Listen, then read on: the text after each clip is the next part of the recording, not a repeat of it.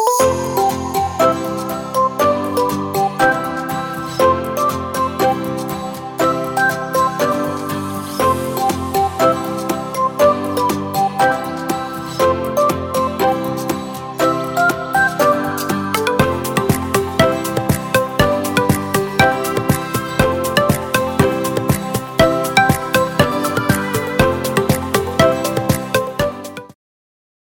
Leslie Maxie is a 1988 US Olympian, former world record holder in the 400 meter hurdles, and a media professional who has excelled at her craft. Her success has not come without its share of hardships, and Leslie now embraces her role as an inspiration to those overcoming challenges in life. She draws strength from her faith, her mentors, and believes that excellent is not an accident. Leslie Maxie, welcome to the Mane Event. Hey, thanks for having me, Jim. I'm so glad to be here. Well, you know, we've got to go back to the beginning. As a 16 year old at Mills High School in the Bay Area of San Francisco, yes. you set junior world record in the 400 meter hurdles in a race in which you finished in second. How did that happen? Well, you know, Mr. Parker um, announced to actually brought my family together. Mr. Parker is my uh, dearly beloved coach, um, no longer with us, but he brought my family together in the um, early spring and said, Hey, you know, Leslie is a good 100 meter hurdler and she's a good 400 meter runner, but she probably will never really be world class in those events. I'm fast, but I'm not quick.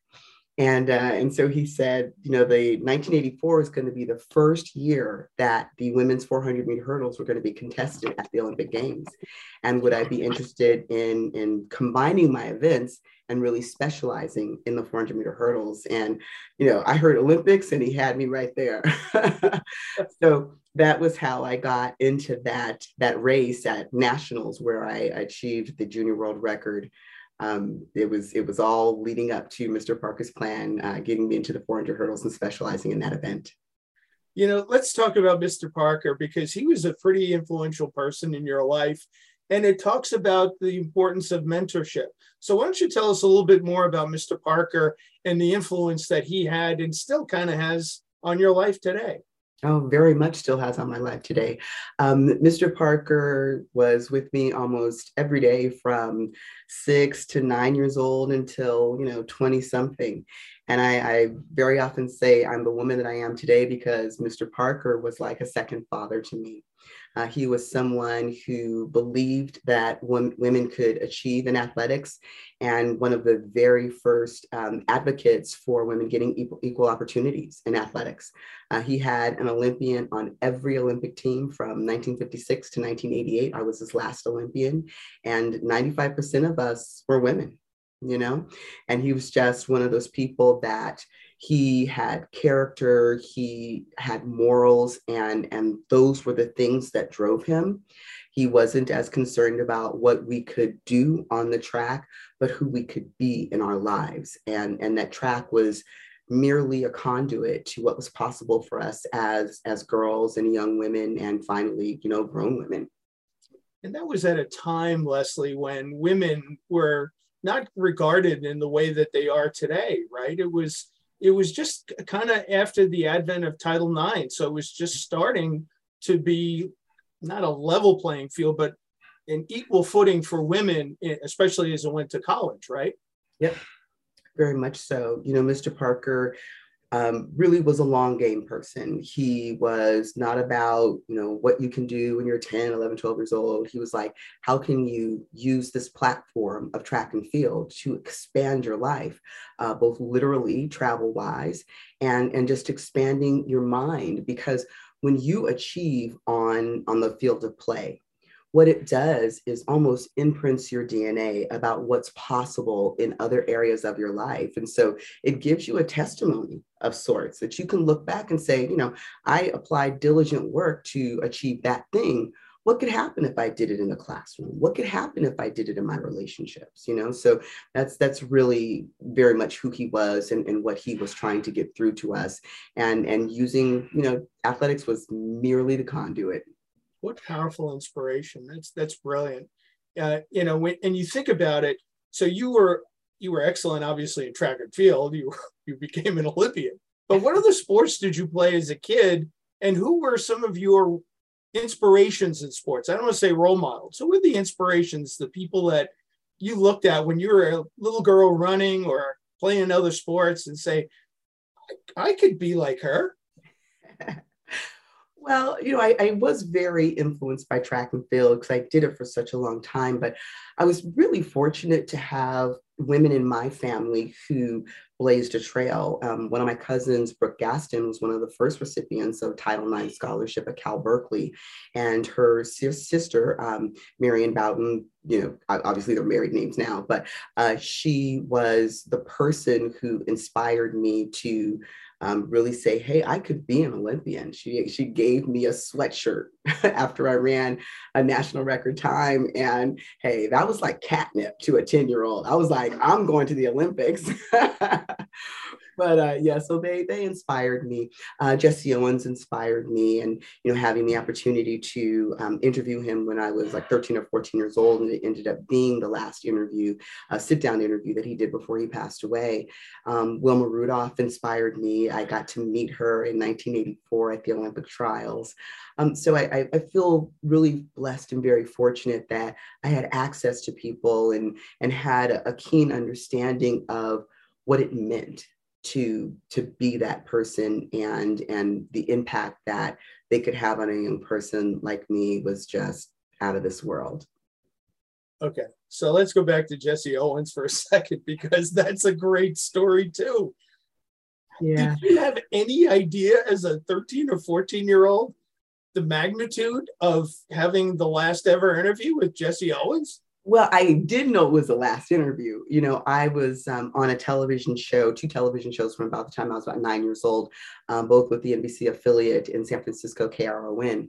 One was Kids Watch and one was Just Kidding. And um, I participated in the Arco Jesse Owens games. And the first year I did it, I ran the 100. Now, remember, I said I'm, I'm fast, but I'm not quick. 100, you need to be both. And so I didn't make it, um, I made it to nationals, but I didn't win. But what I learned at that at that meet was that the winners got a private audience with Jesse Owens. That was all I needed to know. so the next year, um, I high jumped, which was really my first love. My brother Jeffrey taught me how to high jump in our basement. We would stack up mattresses and take chairs and put brooms across and, you know, high jump. So that's how I learned. And so I said, I'm going to high jump next year at the Arco Jesse Owens games because I think I can win. And, and I asked Mr. Parker if he would track what girls my age were doing. We didn't have the internet, so it meant actually going to look at papers and all of that to try and kind of um, predict who could win. And there was a really good chance that I would win. So I reached out to my producer when I, I made the nationals and I said, I am going to win my, my event and I would like to um, have you dispatch a crew in Los Angeles so that I can interview Mr. Owens. And, and they were all for it. But when the crew got there and they were like, what time's the interview? And I said, well, first I have to win the, the high jump. And then I'm going to ask them. And they were like, you have us out here and you haven't booked the interview yet. Um, but I won and and when i received my medal and he went to shake my hand i shook his hand and i held it and i said mr owens i'd like to interview you for a television show and he looked at me very confused and he said well okay well I'll in- introduce you to the woman who does media for Arco and we can arrange something later. And I said, Oh, no, no, no, no. I'd like to do it today. And he said, You have a camera crew? And I said, I do. And I did this big grand gesture over to the stands where the crew was over there going. and he was like, okay. He said, How did you know you were going to win? I said, I just knew. He said, Kid, that takes moxie. and the crew came over and you know they mic'd us up he said you want to do the interview on the high jump pits i was like i couldn't think of a better place so we we sat on the high jump pits, you know, under the sunshine, and just talked through, you know, his life and and what it meant for for him to uh, to be the the namesake of this huge opportunity for young people, the Arco Jesse Owens Games. Wow, what a great story! You know, you you've you've come across a lot of very famous people. You were a four-time All-America runner at USC, and you had the opportunity to train with some of the biggest stars in the Bay Area. Let's face it. I mean, you you trained with Jerry Rice, Terrell Owens, Jeff Leonard, etc. Uh, how did that prepare you for Seoul and, and the Olympics in South Korea? Yeah. Well, you know, seeing someone like Jerry Rice work out, I mean, this man was a beast. He he came at hills. We did hill workouts a lot together, and uh, and then lifted weights.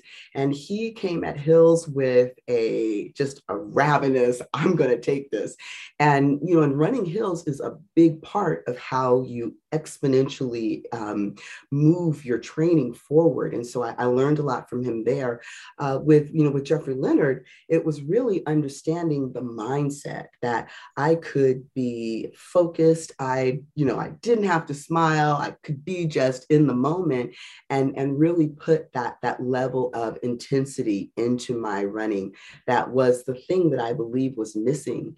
And, and being able to integrate that into my approach in 1988, I believe was what helped get me over the hump and to, and to really make the team. So, I, so we're talking about Seoul. What was it like to get the the first call that you're going to represent your con- country and then to actually be at the opening ceremonies. Yeah there really is nothing that prepares you for that. You know representing your country in in any capacity is is almost otherworldly. And so the opportunity to uh, go to Seoul and and I actually had a woman that I ran against in high school we both went to USC and we both made the 1988 team, um, Wendy Brown, and she was a heptathlete. But in high school, we were rivals.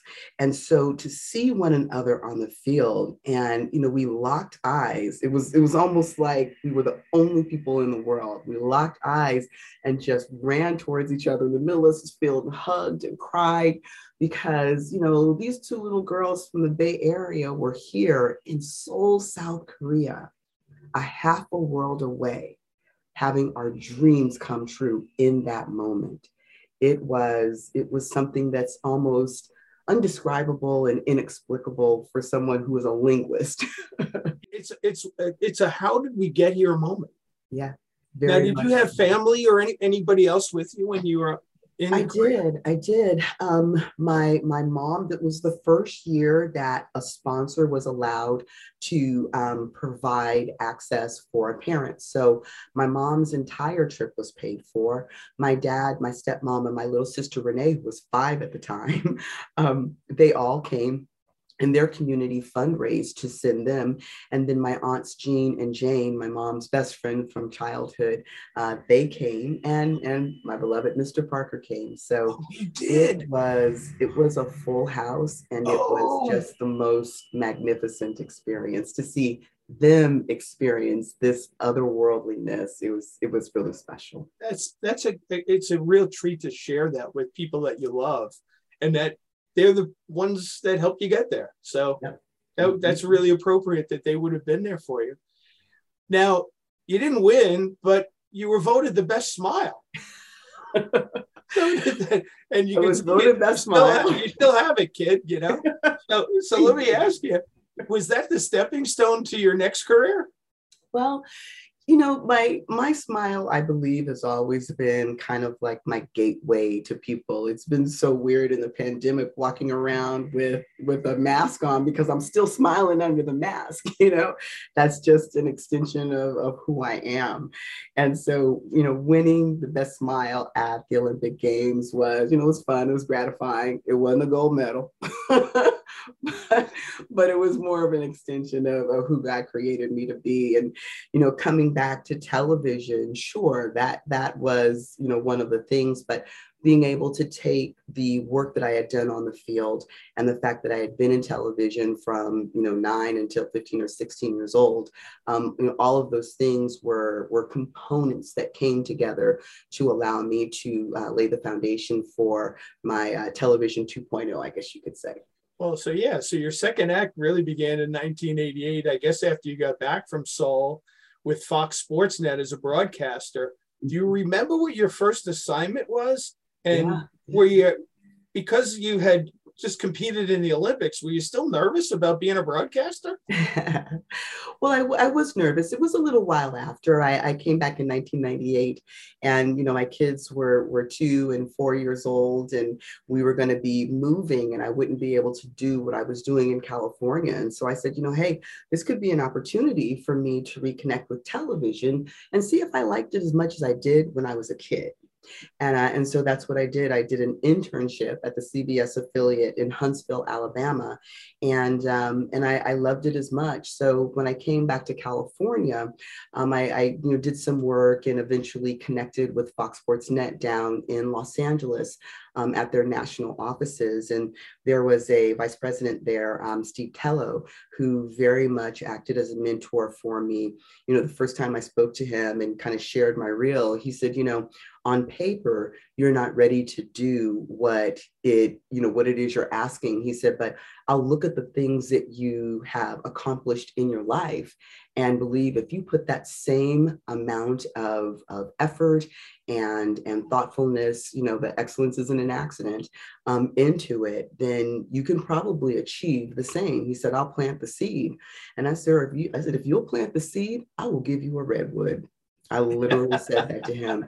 And so my it's first national, yeah, right. I love that. my first national interview was with Alex Rodriguez when he was getting ready to uh, leave the Seattle Mariners and test the free agent market and he was the first you know quarter of a billion dollar athlete when he went to the texas rangers. And and he was so generous and you know and really present in our interview that we ended up breaking news because it wasn't a fait accompli that he was going to be leaving the mariners. But you know he talked about it in such a way that the new york times picked it up. They knew. That's amazing. Wow that's your first interview? My first national. Mm-hmm. wow that, yeah. you know what all right, so let me let me pick up your broadcasting story because in 2003, you had to make a big decision. You left your home in California, came to the wilds of New York to anchor and host a program on ESPN. Definitely. Well, you know, I, I made that that decision um, after 9/11 when things were just going crazy in media um, my first real contract with Fox Sports happened, and um, and it was a little bit before 9/11. So you know, I was working, and I was you know sort of like the national correspondent that was dropping into a lot of regional broadcasts and stuff like that. And you know, and Steve Tello did everything that he could to make it work for as long as he could. And then with a pretty long runway, he was like, "Hey, kid." I think we've come to the end of our rope here.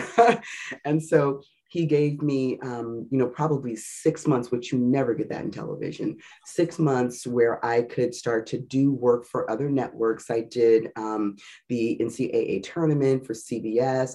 I interviewed with CNN. I, you know, they made an offer, but I wasn't going to be able to work overseas first because I had, you know, two young kids. Um, I had three shows that were offers at ESPN.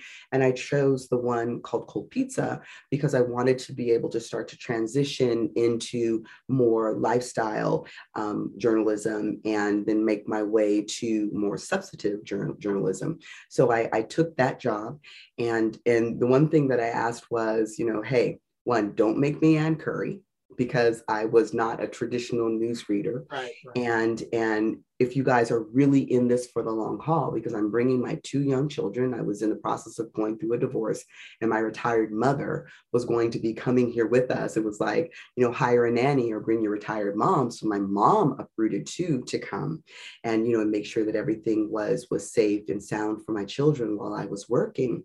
So we made that move, and then three years into it, they were like, Manhattan's expensive. We're going to move this show up to uh, up to Bristol, and you know, and I actually never thought that I would work for ESPN because my vision for my family wasn't that I would raise my children in Bristol. Nothing wrong with Bristol, Connecticut. It just wasn't what I was looking to um, to surround them with, and so we stayed in New Jersey, and I turned ESPN from a uh, a employee into a client and became a contractor for them and started my company. And um, and that was was a, a, big step you know a big bold step. But um, i believe that you know god honors the faith of a mustard seed. Wow. Part of part of what we're doing today is we're talking to pediatric patients mm-hmm. who are they need some motivation they need somebody to help pick them up sometimes they need some inspiration and I want to touch basically on your on the importance of your faith because I think that has played a role. You can tell me what role that has played uh, in your perseverance and your determination to succeed. So why don't you share a little bit of insight for pediatric patients who might be having a little bit of a tough time today? Yeah, absolutely. You know, I'm a big believer that perspective is is the game changer. How we approach things, how we see ourselves, how we believe we stand in the constellation of what God's created. Um, it just, it can change our lives in so many different ways. You know, we're, we're talking about a lot of the fun stories and success stories and stuff, but even with the story of getting the junior world record, two weeks later, being second in the world, I missed the Olympic team by two one hundredths of a second. So I was still watching it like everybody else. and I and I mentioned that because I would remind myself every day when I woke up, if God gave me breath, I still have purpose. I still have purpose. And, and especially when you're going through really hard things.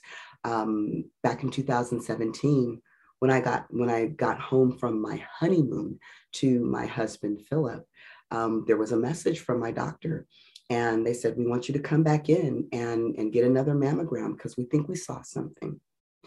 And so, for context, my husband is a widow. He has no children, and he was married for 24 years. So to come back from your honeymoon to what ended up being two surgeries and me being on my back for almost a year that is it is as close to devastating as as one can come. And if we couldn't lean on our faith to know that god is control is in control i may not always know what the plan is but i know if i stay in that mindset believing that he has he has my good in his utmost utmost for his highest that things will always, always work out. It may not always be busy, be easy, but we have that testimony.